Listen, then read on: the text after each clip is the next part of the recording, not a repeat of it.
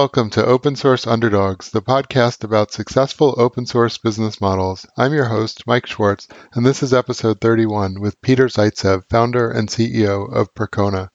Peter was one of the early MySQL team members. He's also renowned for co-authoring the canonical O'Reilly book, High Performance MySQL.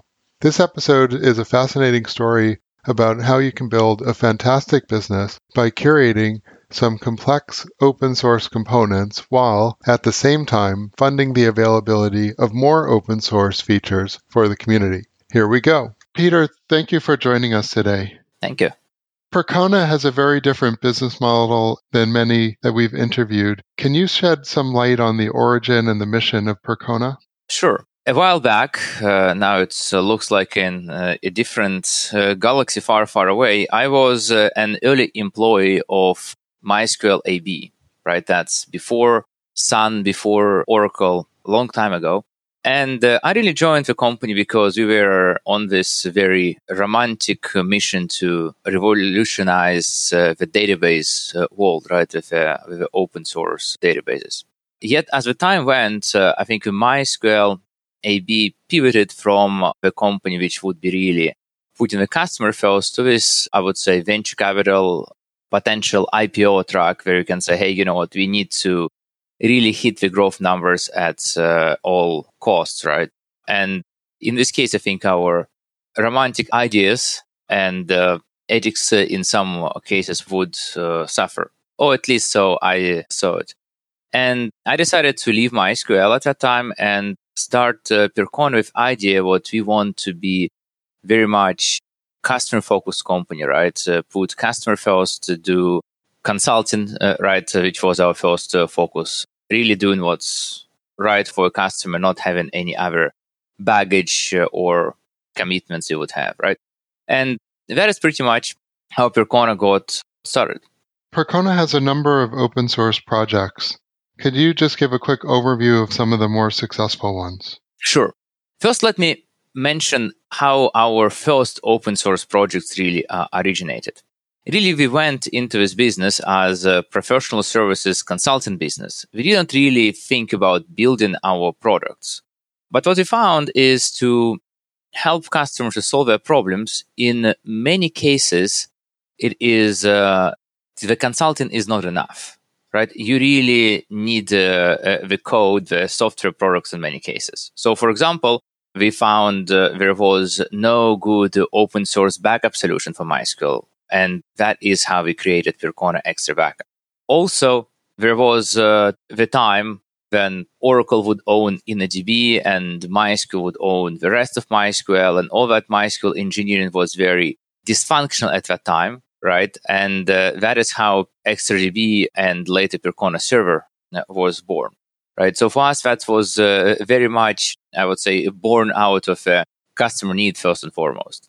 If you look at uh, right now, uh, we have a software such as uh, Percona Server for MySQL, which is a very popular MySQL alternative, which offers a lot of additional enterprise features uh, in open source package. We also have uh, Percona Server for MongoDB with similar proposition. We have uh, Percona monitoring and management, purpose built open source monitoring platform for databases. We also have Percona XtraDB cluster, which is our clustering solution for MySQL, which is really adopted by a lot of larger enterprises with very high availability requirements, sometimes as a replacement for Oracle RAC. And who are the customers of Percona today?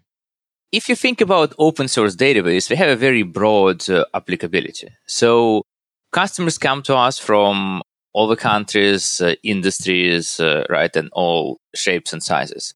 From our focus, and I think we were most successful, is the customers which are running database at scale or for business critical applications, right? Because in, that is when they really want to invest uh, money into having their database to run well and perform well. We have many enterprise companies, though uh, we have a fair amount of uh, smaller companies and uh, and startups as well.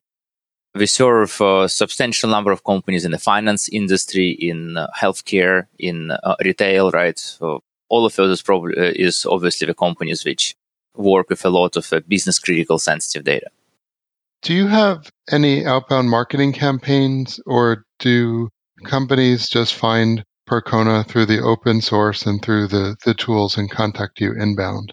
Well, uh, it is both, right? Uh, we do have uh, our sales team, which is both supported by our marketing team in terms of inbound leads, uh, as well as is uh, looking for the companies who would potentially benefit for from Percona and contact them.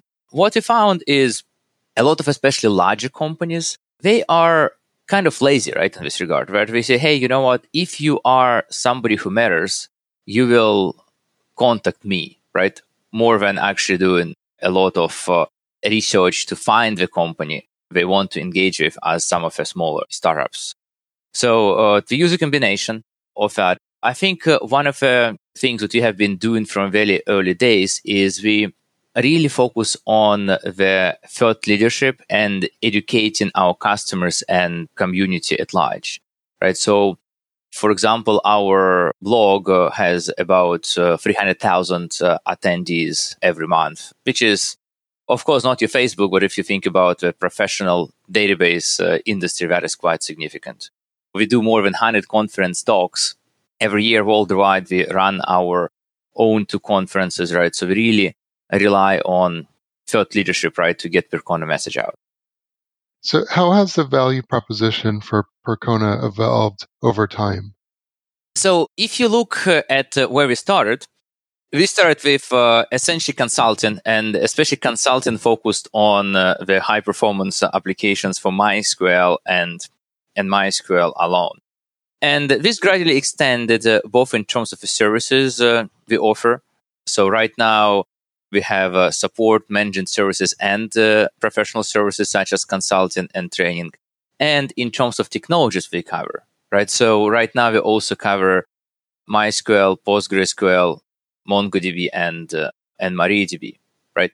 So really, the value proposition changed from essentially, hey, you know what, we can optimize your MySQL performance to what Percona helps you to run MySQL, PostgreSQL, Mo- uh, MongoDB best. Now, I think what is uh, important uh, for our customers is what we provide the fully open source uh, solution, open source platform, if you like, which really help you to avoid vendor uh, lock-in and uh, really save costs in the end. What our customers recognize when uh, after we have been a customers for some time is the quality of our support and other help they're trying to get from Percona. But that is obviously something every vendor would say, right? So that doesn't drive their buying decision, but that is a value they recognize uh, later.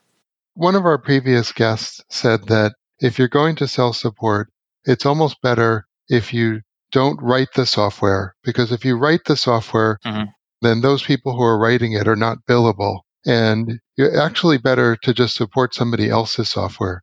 Do you think that's true? Is it better not to write the software?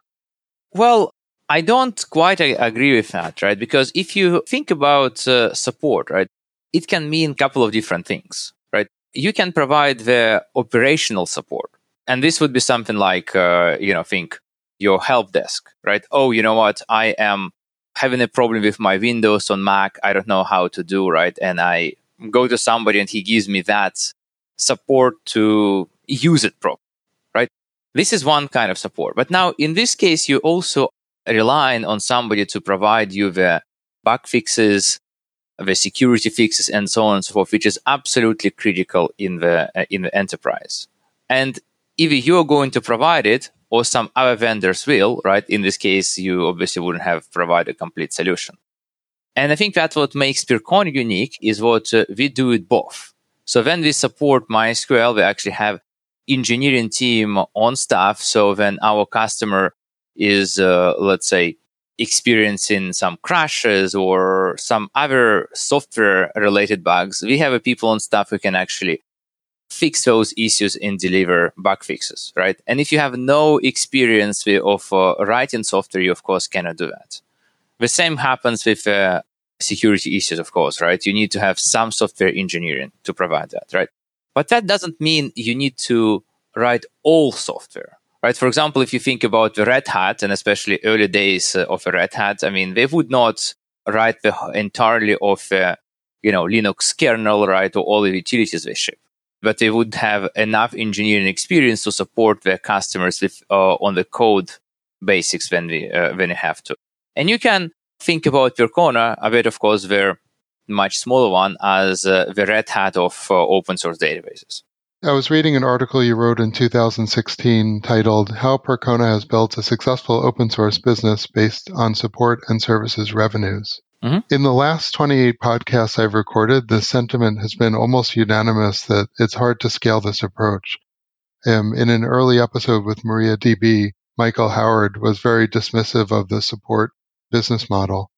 I'm wondering, how did you manage to scale this business and how do you get enterprise customers to renew?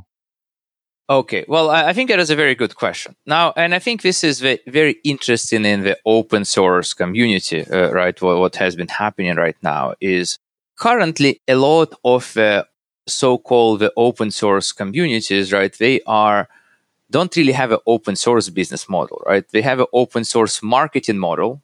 They market something open source, but they sell you something which is actually commercial right? So think about MySQL, which markets themselves as a most uh, popular open source database, right?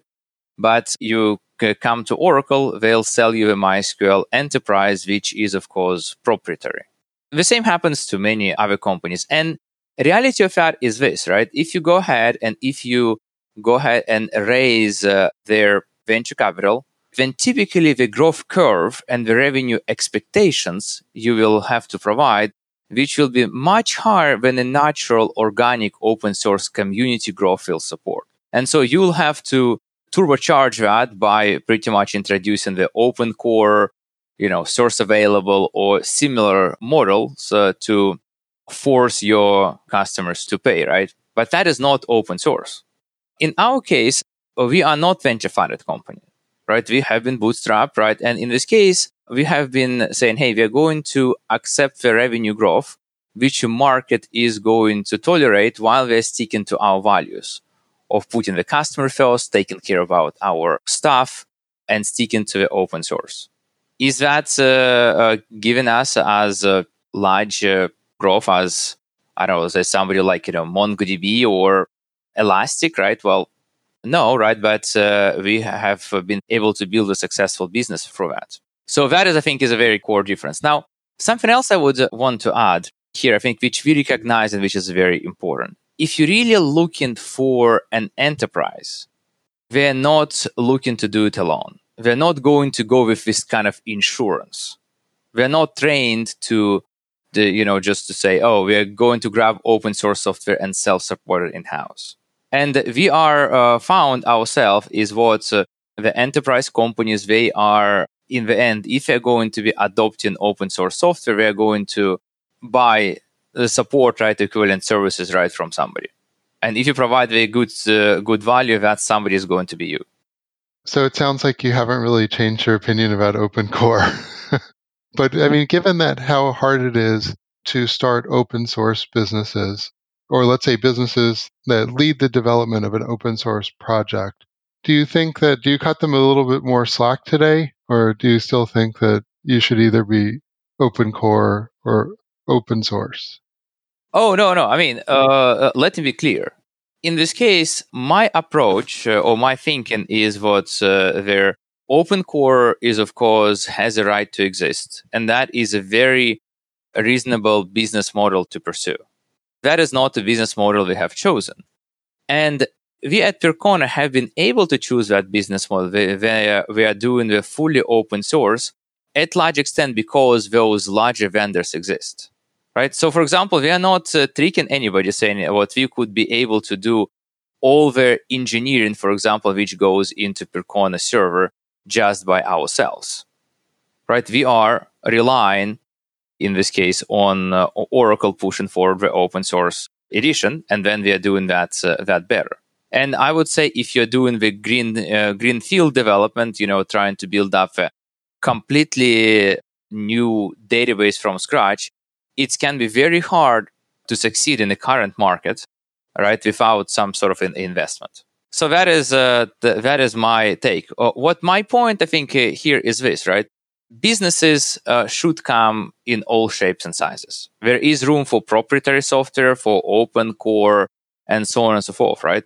But if you look at the customers, everything being equal, the open source, the true open source gives you the best value. And we happen to be uh, able to do a business by providing the best value to you. So I think it's um, kind of ironic that you're saying that open source is the best value. But I noticed in that same article that you mentioned that you think margins should be lower for open source software. And if it's the best value, shouldn't the opposite be true? That you get better margins for giving customers more freedom? Well, what we're speaking about here is the value for customers in this case. And I would say the value from customers that does correspond to somewhat uh, lower margins to you, right? Uh, if you will, right? Especially on the per per unit basics, right? I mean, if you look, for example, some retail evolution, right, ranging from somebody like Costco or even Amazon, they're able to lower prices in uh, many cases because their margins are lower, but their costs are lower as well, right? If you think about how much Costco marks up their stuff compared to somebody like uh, Nordstrom, right, then that's going to be night and day, right? And yes, we are much closer to Costco in this regard, and we're proud of it. That analysis assumes that you're getting volume if you use open source as part of your business model, must you then get volume? I think in this case, uh, of course, in terms of my analogy, right, I think where it is not super correct uh, in this case is what uh, stores like Costco right, sell uh, relatively inexpensive products. In the enterprise space, you often uh, have a dollar volume which uh, does not have to have the same customer volume, right, if you will. Like, for example, I have looked now probably like a year or so ago, right? The S1 of Pivotal when they went uh, IPO, right? And they listed just about 300 customers, but they would have more than a million dollars of uh, average revenue per customer with a very high end enterprise focus. So I think what you can get the volume driven this way. Now, I think what also happens in the open source uh, case, right? And, and uh, I think what is uh, important here is what really in open source, in successful open source projects, you are able to save on the marketing costs, right? Because your community is going to be doing some marketing for you to much more sense than uh, proprietary companies typically can enjoy. You have a lot of experience in licensing, I'm sure. Have your thoughts on licensing evolved, let's say, within open source licenses? Oh, yes. I think it is a very interesting time for open source licenses. I think classically, if you look at there have been uh, two camps in open source software licensing, right? Uh, and again, I'm speaking about the open source only in this case. There have been uh, one camp which would be the permissive licenses, right? You think about Apache, BSD, MIT saying, hey, take our software, do whatever you want. If you want to integrate or modify and ship it as a commercial version, it is fine, right? And then there's have been this uh, GPL license, right, which is uh, led by ideas of Richard Stallman saying, hey, you know what? To really promote open source software, we need to force companies which modify that software to open source that. And I think in the in the 90s, early 2000s, it looked like the GPL approach was winning. There is, of course, Linux, there is uh, the MySQL, uh, right, and so on and so forth. But more recently, things have been changing. What we have uh, interesting polarization going on, right? Because from one standpoint, we see their technologies which are more open getting uh, more traction. For example, PostgreSQL has uh, the larger momentum than MySQL those days, in part because of uh, underlying license, right, which has it. From the other side, we are seeing also people kind of polarizing and uh, evolving towards not completely open source business models, right? You can see business source license, right, which uh, MariaDB uses, right? You can see the you know shared source licenses, which uh, companies like MongoDB, Elastic, or uh, Redis has been adopting recently, right? So we can say this uh, really polarization of open source, right? I think there are some of the ideas are driven hey you know what we want our adopter software to be as widely used as possible, right? And kind of really focused on adoption. And there is another camp in the open source which is focused on protection and monetization, saying, oh, you know what? We kind of want to give something like open source, but we want to make sure cloud providers cannot just take our stuff and, and run with them, right?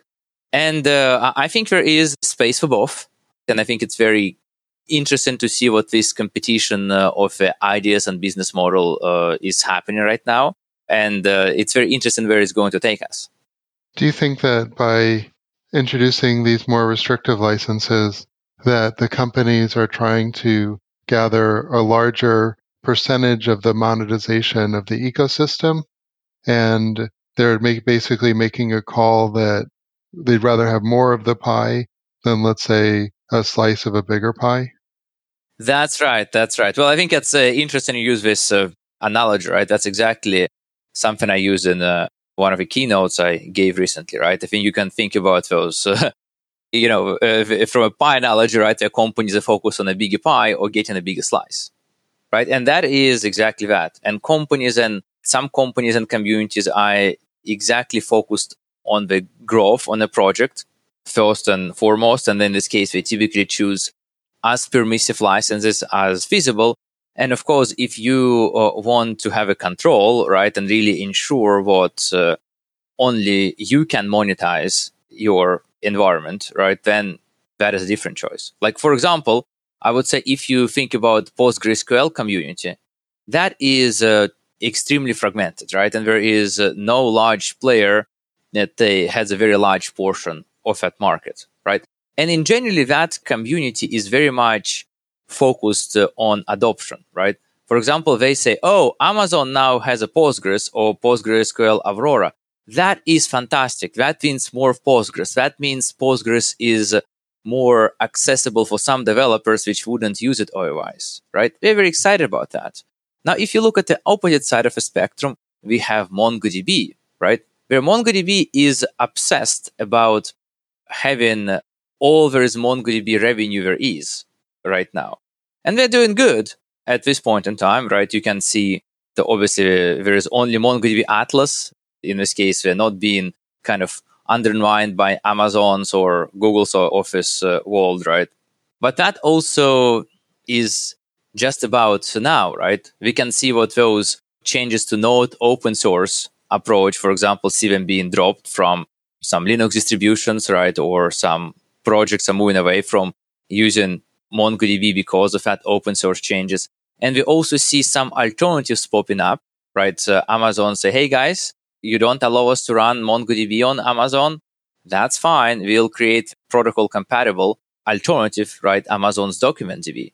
And uh, I think if we will look at five years from now, we'll see what that strategy to be kind of very greedy and selfish have backfired for MongoDB. Switching gears a little bit, where do you see Percona in 20 years? Ooh, uh, well, as to quote someone, right, it's hard to make predictions, especially about the future in this case. And uh, the honest answer would be, I think, in how technology is evolving, it is really hard uh, to tell what we are focusing on, if you look at the next uh, three, five years, right, is we are continue to build and improve our open source uh, platform to run the open source databases successfully.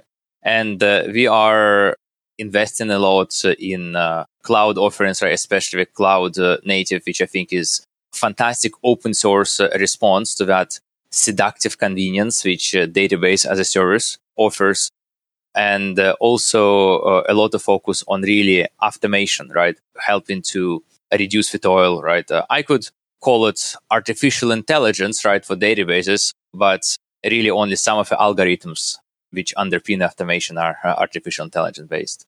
So that is a kind of a big uh, direction where we're going to. If you think about reality, my approach uh, has been growing, successful, profitable, and what probably is uh, uh, most important for me is a good company that I can be proud of, right? And our staff can be proud of. And because I didn't raise any venture capital, I don't uh, necessarily need to provide an exit to anyone, right? Even 20 years from now, we're still growing. There is still private company. That is fantastic. I don't see any problem with that, right? And there are some very, you know, admired, successful companies as IKEA, right, which are very large but are still private. Or, of course, uh, it is uh, possible what somebody will come and uh, make an offer I cannot refuse. Well, I'm a businessman, right? And uh, I wouldn't be telling you, oh, you know what, I never will sell for any money because, well, I know when those words are said, it's typically bullshit.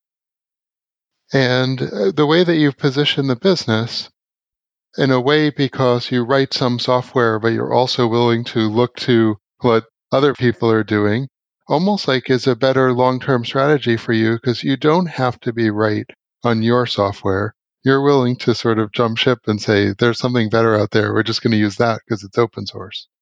That's right. And if you look at our approach to innovation, we are looking, for example, at the MySQL ecosystem, right? Or Postgres, right? Whatever. We're really to looking at the tools which already exist in open source ecosystem and we are covering the gaps which we need to. But in some cases, we'll have to write something from scratch. In others, we'll have to adopt some uh, open source projects, right? And kind of uh, and integrate and test and so on and so forth, right? But I think it's very important in our businesses to be low on ego, right? Because if you let the engineering team to get that not invented here mentality, right? And, and you really start implementing too much stuff in house, even if it doesn't provide substantial value to customers and community, you will raise your costs uh, way too high, right? And run into trouble. So, what do you think are the biggest challenges facing open source startups today? That is uh, an interesting question, right? And I think uh, many open source startups are different. They are really looking at the different target audience, if you will, and different business models. Now, if you look at um, the uh, open source database, right, or infrastructure, I think uh, getting known is uh, very tough, right? Because if you look uh, compared to years ago, right, maybe 20 years ago, then open source ecosystem was small and everybody kind of knew everybody and uh, you know lend your hand. Now it is uh, dominated by the semi open source venture funded right or either public companies in terms of uh, voice share right in terms of how much marketing they do right? So that is very hard to become known right uh, i would guess. That is a challenge. Another hump of course is if you are targeting an enterprise those folks are very risk averse. So if you say you are, you know, two people company and you have created some fantastic technology which can help a lot, then the question for enterprise is, well, can I trust you to be here in the next 10 years? Because that is a planning horizon uh, for many. And unfortunate statistics about how many startups uh, go under, of course, they don't. And I think even for Percona, it took a lot of time for us to get to those confidence of uh, enterprise customers, right? Uh, I didn't mention that in the start, but we have been in business for 13 years now. And our customer base have been evolving, right? Early on, I could not imagine the customers I have now taken us seriously, uh, right? And we had to uh, really provide uh, services to much more startupish organizations which don't quite care what's going to happen in 10 years, right? We're just looking for somebody who is best to help them with their needs right today, right now. Maybe you could just talk about forgetting the company and open source, or maybe, but just in general, you've had quite an entrepreneurial experience. Any advice just for entrepreneurs of people? I think what is very important in this case is to understand who you are and what your goals are, right? Because I myself has a, a relatively unusual path, if you like, right? Uh, I came from a technical background, from engineering background to become a CEO, and I also chose to stay fairly technical, right? So I uh, am still going to the customers, right, and we discuss the technical problems with them because uh, uh that is something I I like, and uh, that really defined uh, how the company management will uh, had to be structured, right? I needed to hire a lot of people I could trust to really focus a lot of uh, business aspects to let him be CEO while, uh, while uh, and maintain that uh, kind of technical edge still. And that is not the road which is right for everyone, and that is not the road which is probably even possible for for everyone, right? I would say I would not quite fit in the in the mold, right, of a traditional CEO, right, in many cases. Peter, thank you so much for sharing your thoughts and being so candorous today. Okay, of course, thank you. That has been a pleasure. Thanks to the Percona team for helping to organize the interview. Transcription and episode audio can be found on opensourceunderdogs.com. Music from Broke for Free and Chris Zabriskie. Audio editing by Inez Satenji. Production assistance and transcription by Natalie Lau. Operational support from William Lau. If you want to comment on this episode, tweet at us. Our handle is at FOSS Podcast. That's F O S S Podcast. If you really like this episode, don't forget to leave us five stars on iTunes. That really helps us get the word out. Next week, we interview Boris Renski, the founder of Mirantis. Until then, thanks for listening.